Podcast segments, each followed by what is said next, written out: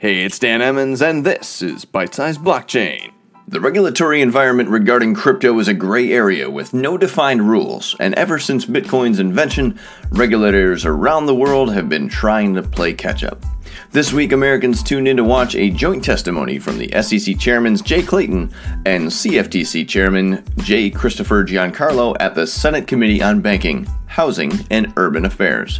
Not surprisingly, Jay Clayton came out vocally in favor of blockchain technology, but from a market regulatory perspective, stated, for ease of analysis, I break this space into three categories. First, a promising new technology referred to as distributed ledger technology or blockchain, the second and third categories are cryptocurrencies and ICOs.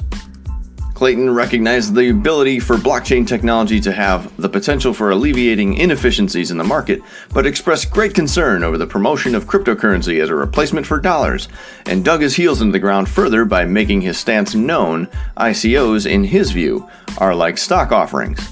He did not state any examples by name, but issued a vague warning that those engaging in semantic gymnastics or elaborate structuring exercises in an effort to avoid having a coin be a security are squarely within the crosshairs of our enforcement division. CFTC Chair Giancarlo seemed to be the proverbial yin to Clayton's yang in this meeting.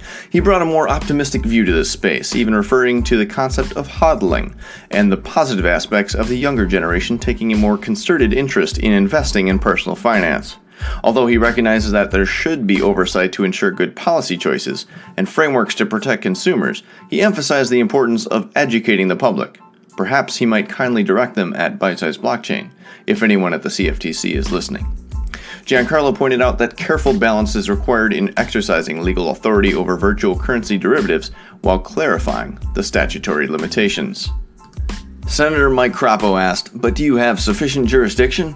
Clayton suggested that all federal banking regulators should come together and have a coordinated plan for dealing with a virtual currency trading market, though he noted there may be at some point in the future a need for additional legislative authority. Most of the public and even their public officials don't quite understand the fact that Bitcoin is a public, open, borderless transnational ledger. That is, no single entity will ever have control over Bitcoin and other cryptocurrencies. Good luck getting everyone around the world to agree on what rules will need to be in place and how to enforce them.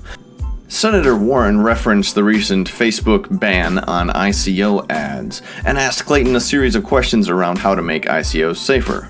The senator asked, "In 2017, companies raised more than 4 billion in ICOs. How many of those companies registered with the SEC?" Clayton told the senator, "Not one had registered." As a software developer who developed code used in a utility token sale recently, I found the wording used by Warren and Clayton as overly alarming, to the point of implying that anyone who conducted ICOs by not registering with the SEC is violating the law.